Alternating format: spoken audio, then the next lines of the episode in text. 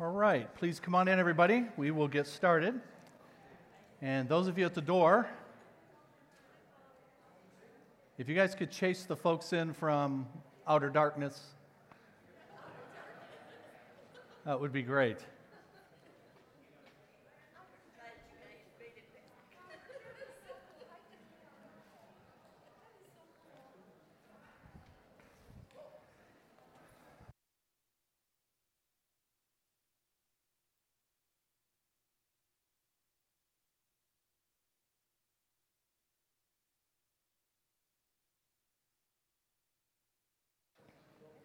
All right, and as you came in, the guys had copies of the notes for today's session and probably for next week as well.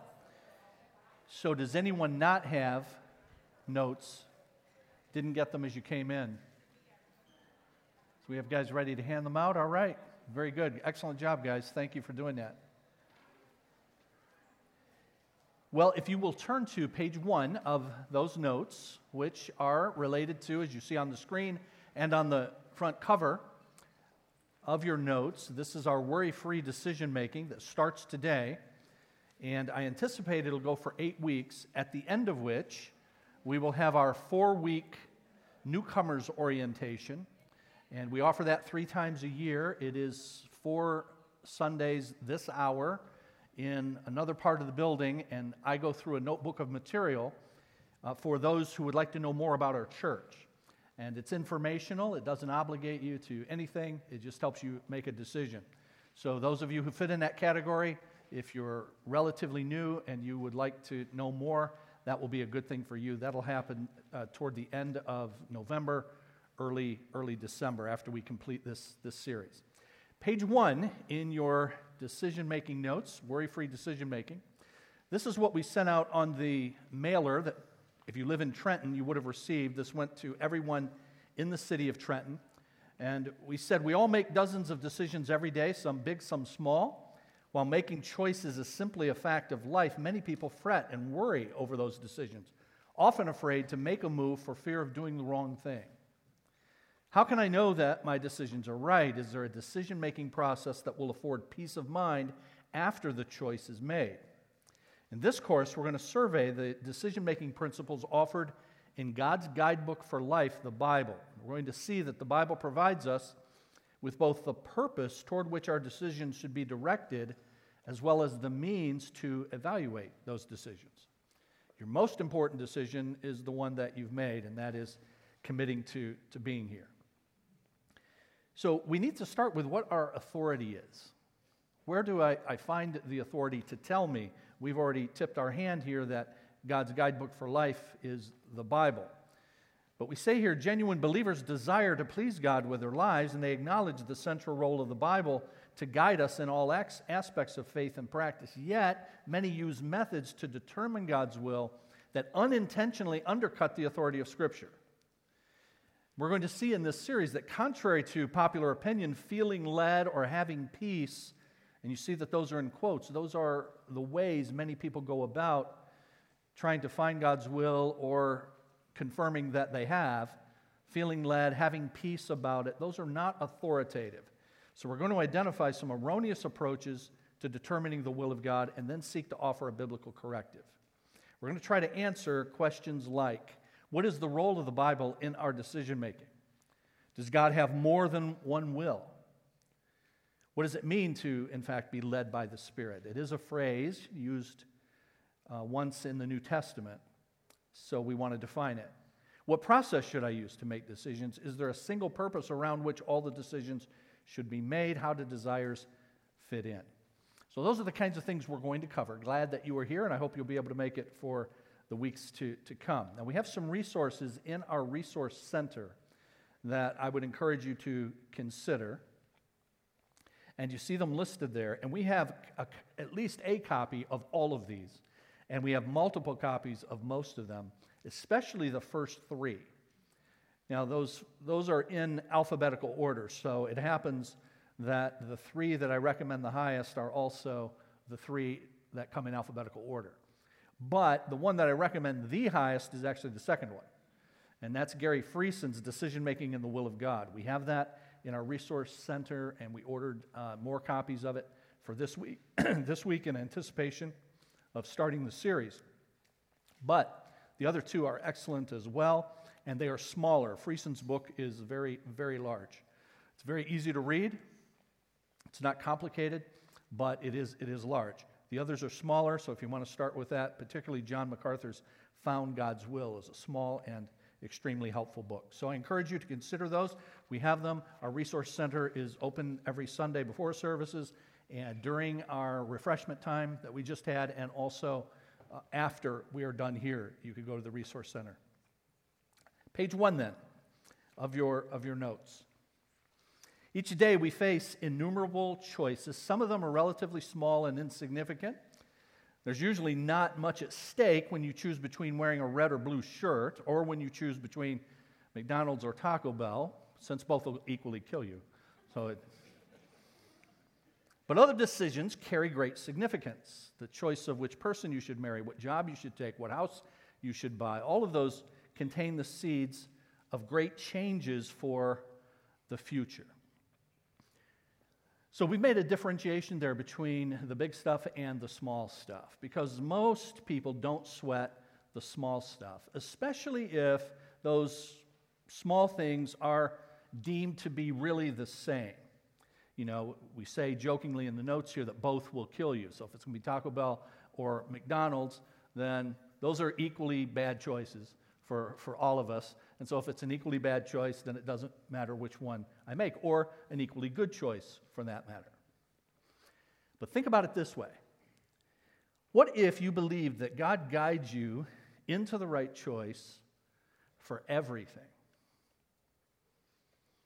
And and for every, at every instant, you need to be thinking about what it is that God wants you to choose in that moment. And what if you believed that you would know what that is if you were rightly related to God, if you were rightly attuned to God's Spirit? Then God would, in fact, lead you to the right one, even if it's small and even if it seems to us to be equal to another one. It's not equal to another one this, the, this view would say. And you need to know which is the one in this instant, including Taco Bell or Burger King or McDonald's. So this was very popular and still is, I, I, guess. Now, we don't teach it here, as you will see, and so I haven't heard it as much. But I grew up hearing what I just said taught regularly. And the idea was that you have to find God's will. And you have to find God's will for everything.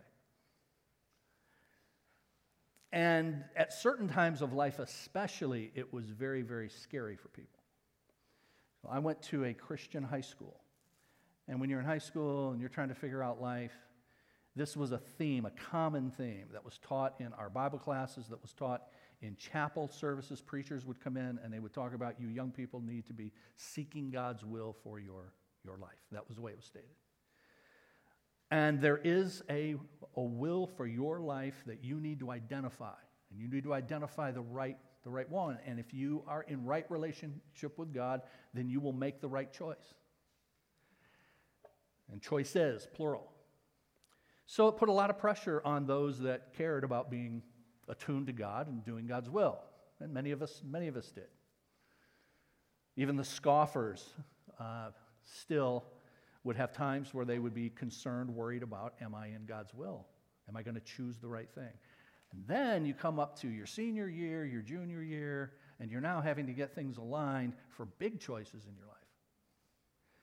Am I going to go to college? And if so, what college am I going to go to?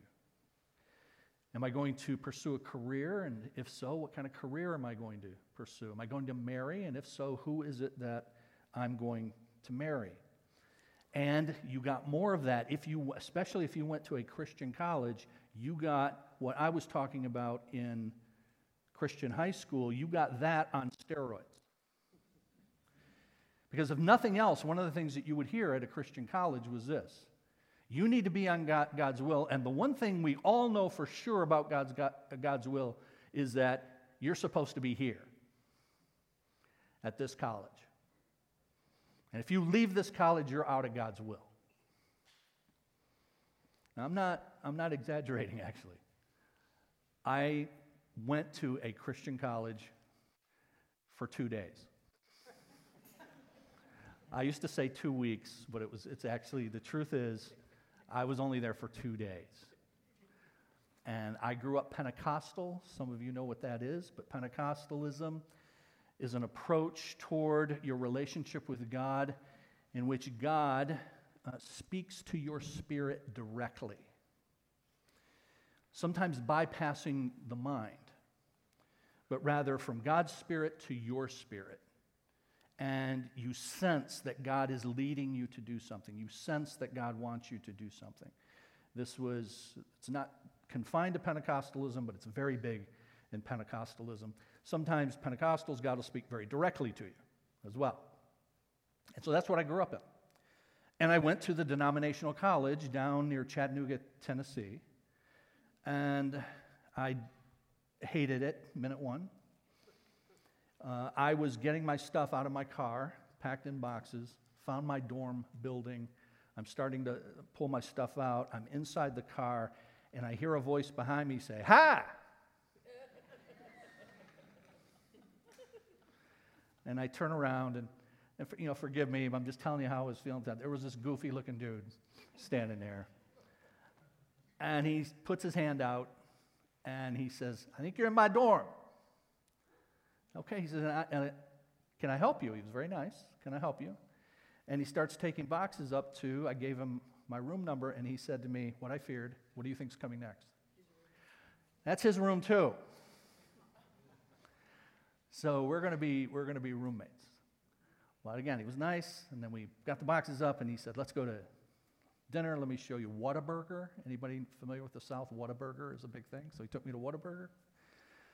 And when we sat down to have the meal, I was accustomed all my life to, and still am, pray over the meal.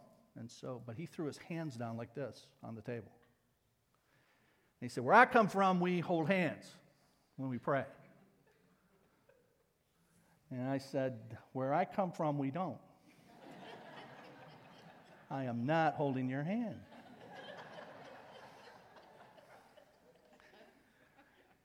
so I'm having this tinge that it's not God's will for me to be at this college.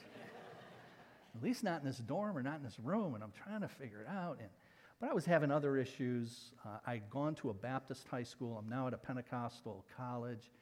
So I was having some doctrinal uh, turbulence going on inside. And so I wanted to leave wanted to leave pretty quickly. And I let it be known. I let it be known to that guy. I'm thinking that this is not, is not the best choice for me. I think I'm going to head back to Michigan. You can't do that. Can't do that. It's out of God's will. We need to go to the prayer tower and pray about it. They have a prayer tower on campus. I was taken to the prayer tower by that guy and some other people. And they all prayed See, I want to say they prayed with me. Pentecostals don't pray with you, they pray over you. They lay hands on you. I'm the subject of this prayer tower session. And there are many Pentecostals with hands on me, praying for me that I will do the right thing, do God's will, which means what? Staying at the college. So they, have that prayer session, and I, you know, I thank them, and I'm still not staying at the college. And I know this, but, you know, I politely put them off.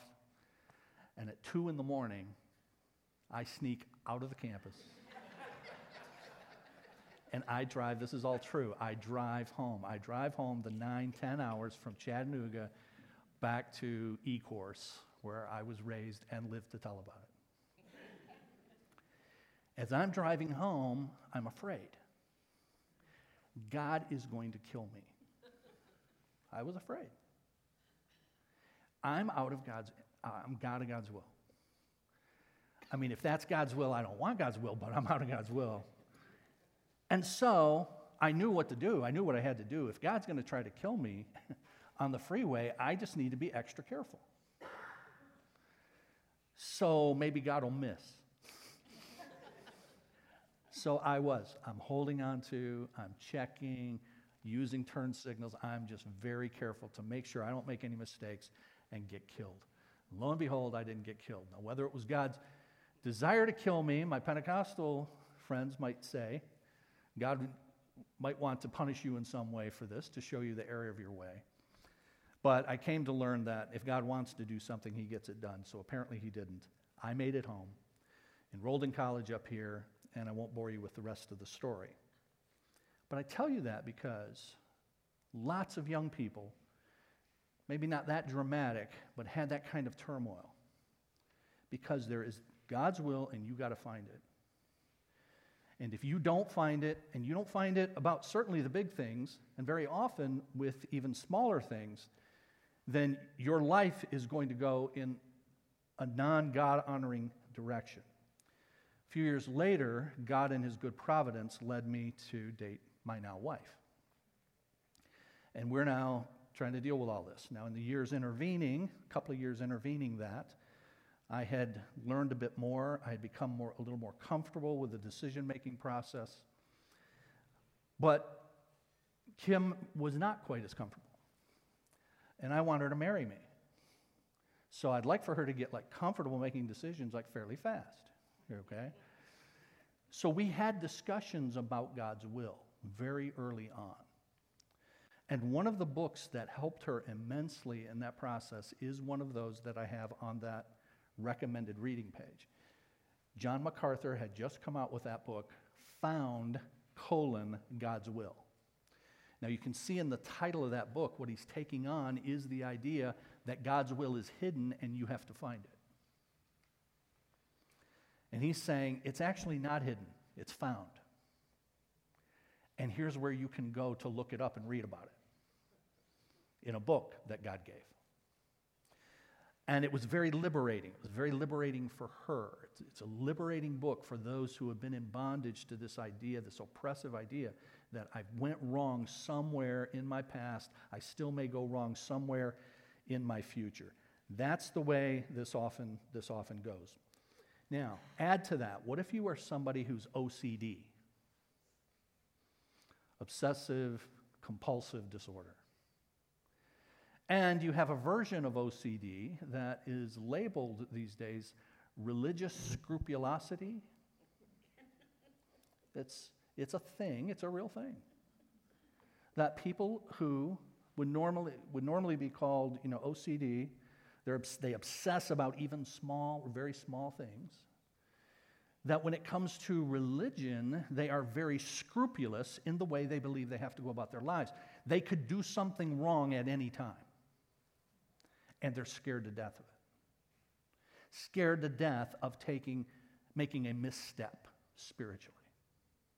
I, I know people like this. It's a thing, it's real. Now, you think about someone like that being taught the view that you have got to know God's will, and if you don't find God's will, then your life can go in a non God honoring direction that person already worries about every little thing and over and over. And now this is going to make it eminently worse because it adds this spiritual overlay to it. So back to page one, second paragraph. Decision time can be a time of great consternation and anxiety for some. It can be a time of great confidence and comfort for others. How you make decisions will affect almost every area of your life, so the framework that you use to make decisions must be grounded in reality and truth in order to live the way God intends. It's time to choose. So, why do decisions bring worry? Well, uncertainty about what you want, uncertainty about what we really need, uncertainty about what the outcome of the choice is going to be. And sometimes it's a combination of all three of these that contributes to the worry of our decisions. Even for those who do not consider themselves worriers in decision time, there's still the specter of uncertainty that clouds their decision making process. At the heart of almost all struggles in decision making is this key factor of uncertainty. So, did you guys get that? Because we said uncertainty three times in the list. And then in that next paragraph, we mention it again. And then we just say straight out this is a key factor uncertainty. Here's the great news for you and for us you do not need to be uncertain about what God says. Most, most important.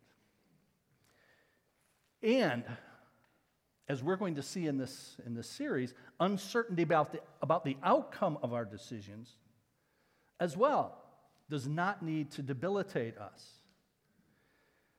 Because we will see that God even takes the stupid stuff you do, and I do. And God even takes the sinful stuff that we do. And God is able to overrule our foolishness and our sinfulness. Thanks be to God. Because if not, we're all in a world of hurt. But if you but you see what's happening here already on this very first page, notice who the pressure is on. The pressure's on you. The pressure's on us. And we're going to see that the true and living God, according to the Bible, is a God who takes the pressure on himself. He takes the pressure off of you. It's not all on you. That's why Jesus can say things like, Come to me, all you who are weary and heavy laden, and I will give you rest. Lay your burdens upon me. But this is all about you and you making the right, the right choices. You see, friends, psychological harm comes to us when our worldview, whatever that is, and a worldview, it's a big word, but just it's the way you view the world. Okay? Just how you view yourself, other people, your environment, your view of the world. And psychological harm comes when your worldview cannot process your life. When your worldview, your view of the world, is not sufficient for you to process what's going on. And if you've got, if you've got a wrong view of the world, now that's going to, that can really mess you up. If, you, if your view of the world is it's all on you, and you've got to make all the right decisions, and you've got this bewildering array of things that you have to think about, that can really mess you up. But it goes back to having the wrong view the wrong view of yourself, the wrong view of God, the wrong view of others, the wrong view of your circumstances. I mean, for example, if you, if you are somebody who views yourself as deserving, first, good, best. You view yourself that way. I'm not saying you do, but I know a bunch of you do. And there are times where I do. That's why somebody can write a song, in the words of that great theologian, Carly Simon, and say, You're so vain. I bet you think this song is about you. You're so vain. Well, I'm so I'm saying. You're so vain. I bet you think this lesson's about you. Don't you? As she says, don't you, don't you, about six times. So if you're somebody who thinks that, and the Bible is replete with reminders that we are those kinds of people who are self-focused and self-centered and we deserve we deserve better so that's your world that's part of your worldview but then life is not lining up in a way that puts you first and magnifies you and gives you the stuff that you deserve how do you process that your worldview has come up against real life and you know what a lot of times you can't change life you know what's going to need to change? Your view.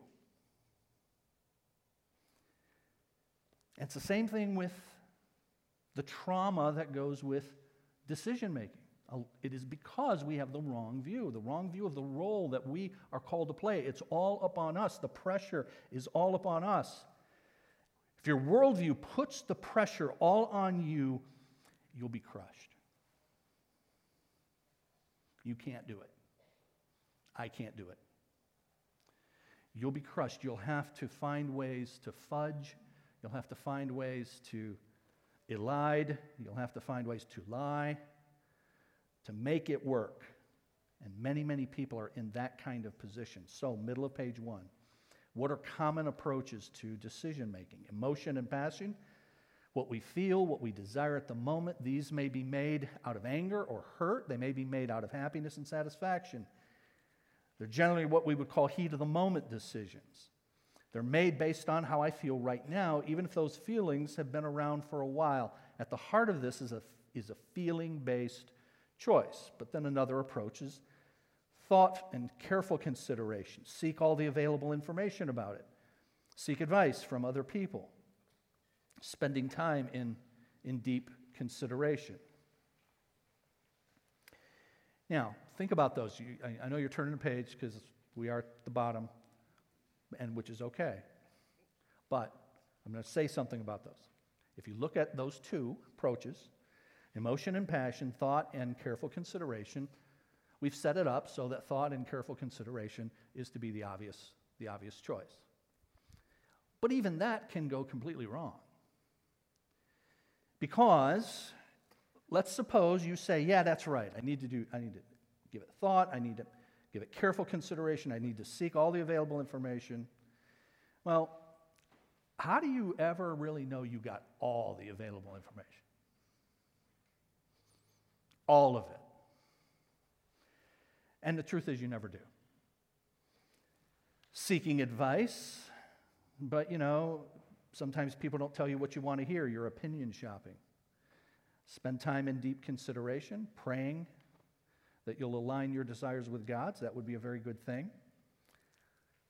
But here's what I want to say about that that's a good thing to do. That's why we have it that way. Let's suppose you do it, and let's suppose you do it well, and you do it thoroughly, then what's going to happen with your decision? If you do that, you, let's say you do get all the available information. Every piece of information that could possibly be had, you found it. And then you sought great advice. And you spent time in deep consideration, you prayed about it, you make your decision. Now, what's going to happen with that decision? Is it going to turn out right? See, that, that's what we think. I did it all right, it's going to turn out right. And in a fallen world, there are always factors beyond what you can control. Always. And it may not turn out right. And if you think that this is God's will, this is the way you get God's will, then you went through the exercise and you're, it's supposed to now turn out right, but there are factors outside of your control that mess things up. A job. You did all of that about what job you should take, you take the job. Could the economy tank the month after you take that job? Of course. Let's say you took that job in August of 2008. Anybody remember what happened in September of 2008? That's outside of your control. Or it's somebody I marry, and I did everything that I could do with the available information. I got to know this person as best I possibly could. I sought advice from other people who know us both. Are we compatible? We took premarital counseling. We spent time in prayer. All of that. And can that person turn out to be different than you thought? The answer is yes. See, here's the, here's the thing, friends. Too many of us believe in our heart of hearts in a, in a kind of prosperity gospel. You guys know what I mean by that? A prosperity gospel? Now, the prosperity gospel, you know, that's normally associated with Creflo Dollar. You guys know who that is? It's TV preachers who Give us money, keep sending money, keep sending money. If you send money, God will bless you. Keep sending more money, He'll bless you more. Okay, it's those kind of people. Lots of them. Kenneth Copeland. Those are the prosperity preachers. God wants you to be healthy, He wants you to be wealthy. And if you do the right things, it'll turn out that way for you. It's false teaching from the pit of hell. But it's called a gospel. It's not the gospel at all. It's really bad news, and the gospel is good news. It's called the prosperity gospel. See, you find the prosperity gospel in the Bible, but you find it refuted. I did a series several years ago on the book of Job. You guys familiar with the book of Job? You know, there's a sense in which Job himself had a sort of prosperity gospel lurking in his heart. Because Job had done everything right. And the Bible tells us if anybody could humanly possible do everything right, this guy did everything right. And then it all falls apart.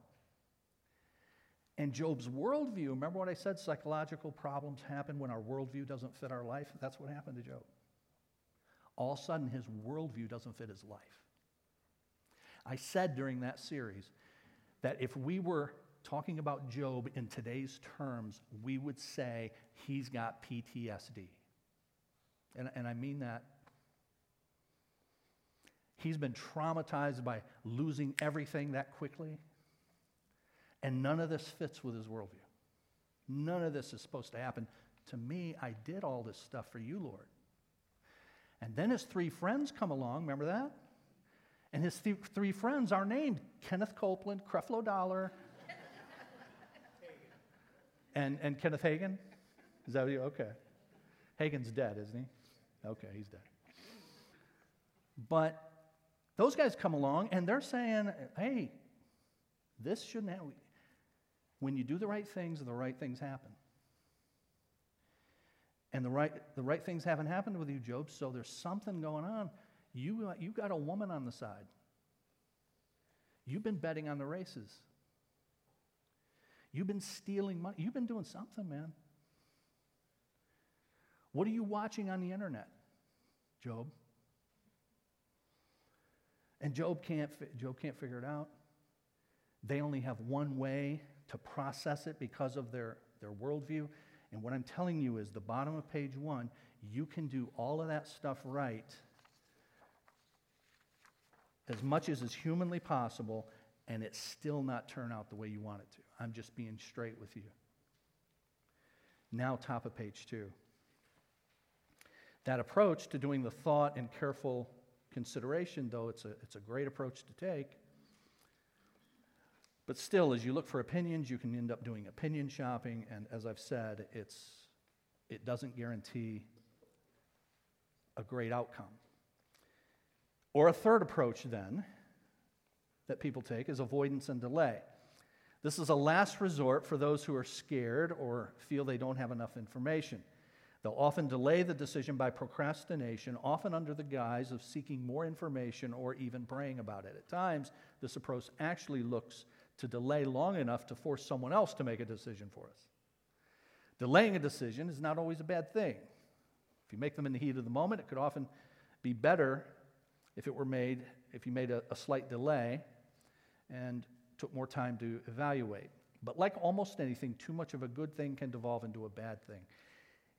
Each approach to decision making above, those three then, the emotion and the passion, the thought and careful consideration, the avoidance and delay, they all contain fear, or at least a certain amount of uncertainty. The higher the stakes of a particular decision, the more fear will enter into the thought process and drive the situation. Being driven being too driven by fear can result in paralysis of analysis. Some of you do that.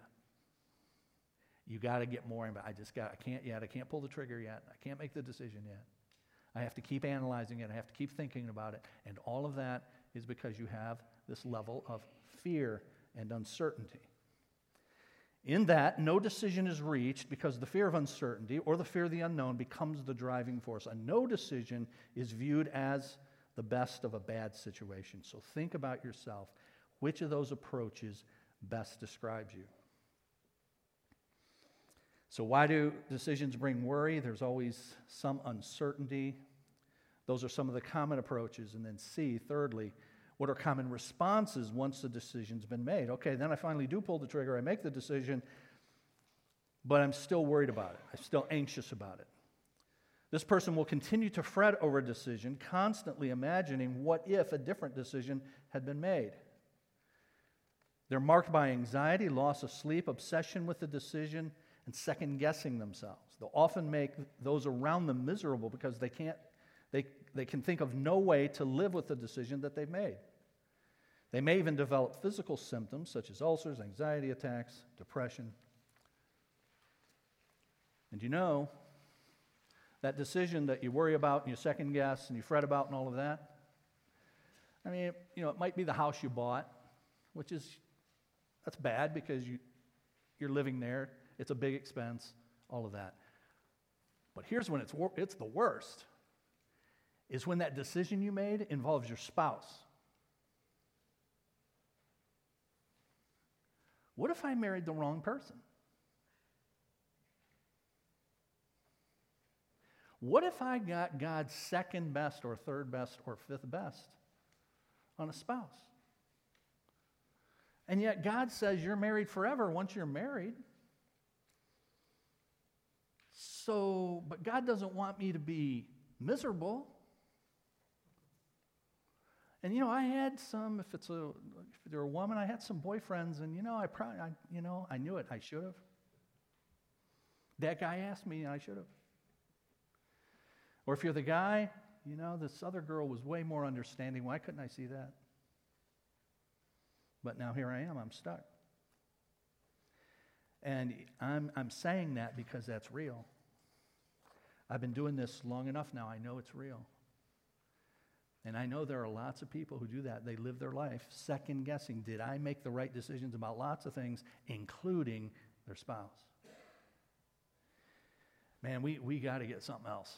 We, when I say we got to get something else, we got to get a different approach to our decision making. And we, and we have one. Top of page three. So it might result in anxiety and worry, self reassurance. This person will pick themselves up constantly reassure themselves that whatever they did was, in fact, the right thing. They'll allow nothing in them or around them to persuade them differently. At the heart of this is a prideful response that sort of self medicates by assuring themselves that they were equipped to make the right decision. So I, I know of a situation decades ago where a guy made a decision to move his family and you look at the circumstances of that decision to move his family, and it probably was not a wise decision. And it turned out beautifully. It turned out perfect. And so, the person who made the unwise decision that turned out perfect, what does that do for that person? They're now reassured man, I got this. I know how to do this. But it doesn't it doesn't always happen that way. You can make, you can make a wrong decision and it turn out really well, like that. You can make the best decision that you can possibly make from a limited human standpoint, and it has all kinds of issues that result from it. Both of those we'll find in the Bible. So, what are we going to do? A third reaction after we make decisions is this one biblical trust. The person will act on the principles of God's plan for living as given in the Bible, and then rest in God's sovereignty for the outcome. It's not blind faith, but a confident trust in God's power and love. That's a, just a couple of sentences, friends. You need to get that, kind of memorize that, live by that, because that's the reaction that we need to have to our decisions. Which brings us to this next point about what else is happening when we make a choice. So far, we've just talked about you, us, and what we bring to the table and what, how we go about making the decisions and gathering information. But thankfully, it's, as I said earlier, not all on us. There's something else going on. Thanks be to God. So, what else is happening when we, we make a choice? The first thing is the sovereign will of God. So, what is that? God, as the creator and ruler of the universe, is neither surprised nor troubled by the decisions that face us each day. From the very smallest in our day to the very biggest things in our lives, God is at work. Ephesians 1:11 tells us about the God who quote works out everything in conformity with the purpose of his will. And then the, pro- the Lord, through the prophet Isaiah, remember the former things, those of long ago. I am God, there is no other. I am God, and there is none like me. I make known the end from the beginning, from ancient times, what is still to come. Let me stop there. I make known the end from the beginning. I just want to make sure you don't pass over that phrase too quickly. I make known how it's going to turn out before it starts. I make known the end at the beginning. And the reason I, God, can tell the end from the very beginning is because I'm a God who is sovereign. I control all the stuff that happens in between. Unlike us, where there are factors we can't control, no factors God can't control. So I can make known the end from the very beginning. I say, My purpose will stand, and I will do all that I please. From the east, I summon a bird of prey. Let me stop there. All right, so how sovereign is God? How control how much in control is God? Many of us have been in church our whole lives. We know terms like sovereignty, but when it comes to how sovereign is God, how much control does God have of his world, many of us would default to, you know, the big stuff. Hitler, Pharaoh, he took care of Pharaoh, I know that. Herod, you know, big stuff. And here God says, Nah, I summon a bird. From a far off land, I summon a man to fulfill my purpose. What I have said, that I will bring about. What I have planned, that will I do. How minute is God's control of his world, his sovereignty over his world? Look at G- what Jesus said. Are not two sparrows sold for a penny? Yet not one of them will fall to the ground outside your Father's care. Sparrows are pretty worthless. That's what he's saying. Am I, am I, is that a good paraphrase of what Jesus said? Sparrows are pretty worthless. I mean, they're sold for a penny. And they're pretty worthless, especially compared to what is of infinite worth, namely you, because you're made in my image, and birds are not. But even a bird that's sold for a penny doesn't die outside the will of your Father. Okay, so a bird, uh, but, but it's worse than that. Look at the next phrase. And even the very hairs of your head are all numbered. You see the context here? A bird doesn't die outside the sovereign will of God, and not a hair falls out of your head. Now, some of you are saying, hey, I'm follically challenged. And so it doesn't take much to count the hairs on, on the head. But God is saying, you know, we got eight, about 8 billion people, 7 billion people in the world right now. And God is saying, for every one of those 7 billion people right now, there's not a hair coming out of anybody's head that happens outside of my sovereign will.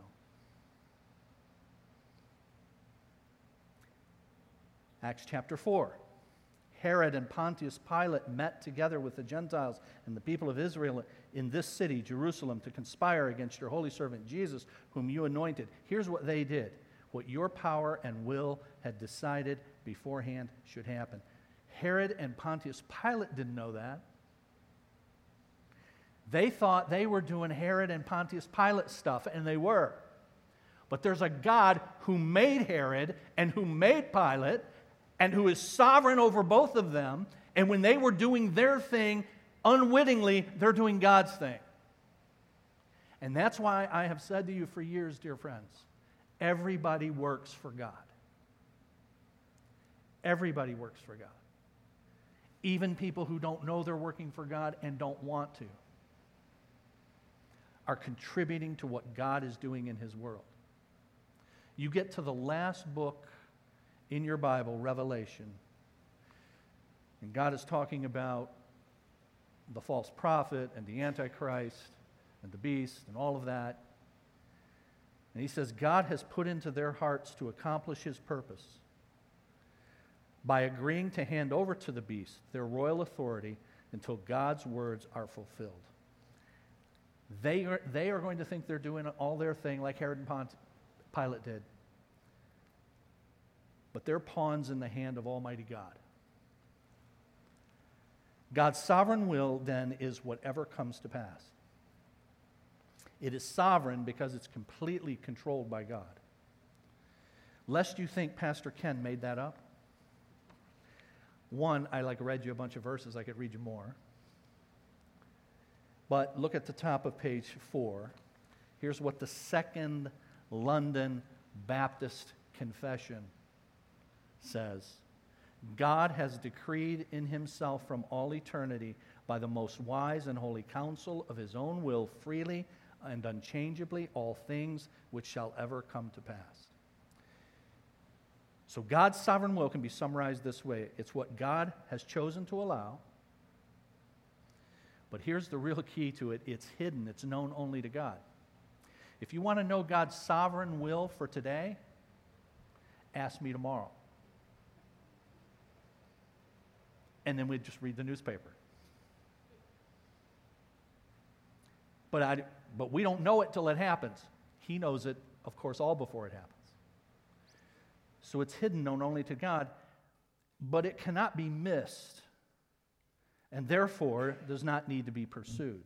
Every event is within God's sovereign will. So as we talk about now, finding God's will, being in God's will, making our choices in God's will, we're not talking about making them in God's sovereign will because that's everything that comes to pass. There's this second thing that's really important. The Bible teaches the moral, revealed will of God. And we will talk about that next, next week. So if you remember, bring your notes back with you. If not, we'll have, we'll have additional copies. Okay? Let's pray. Father, we thank you that you are the God who sits on your throne and you do not fret. You never worry. You know, and you know because you plan. And Lord, there's never come a time where anything has ever occurred to you outside of your knowledge because you have planned all things. And it is why you can tell us the end from the very beginning. Help us to believe. Help us to believe who you are and thereby adjust our view of your world so that it's accurate, so it's aligned with what your word teaches. And having aligned now, changed our worldview, now we can begin to, to compare what is true with what's happening in our lives. And we begin to chip away at the psychological harm that that disconnect has caused. And so I pray that you'll help my friends here, all of us this week, to think about these truths, to own them, to humble ourselves before them. And now, Lord, we're ready to see what you tell us about your moral will and how we align our lives with that and make our choices within that. Go with us this week as we think about these things. Lord, if nothing else, help us to go with the joy of knowing that everything that happens is working out according to the plan of Him who brings about it all in conformity with His will. Bring us back together next Lord's Day, we pray in Jesus' name. Amen.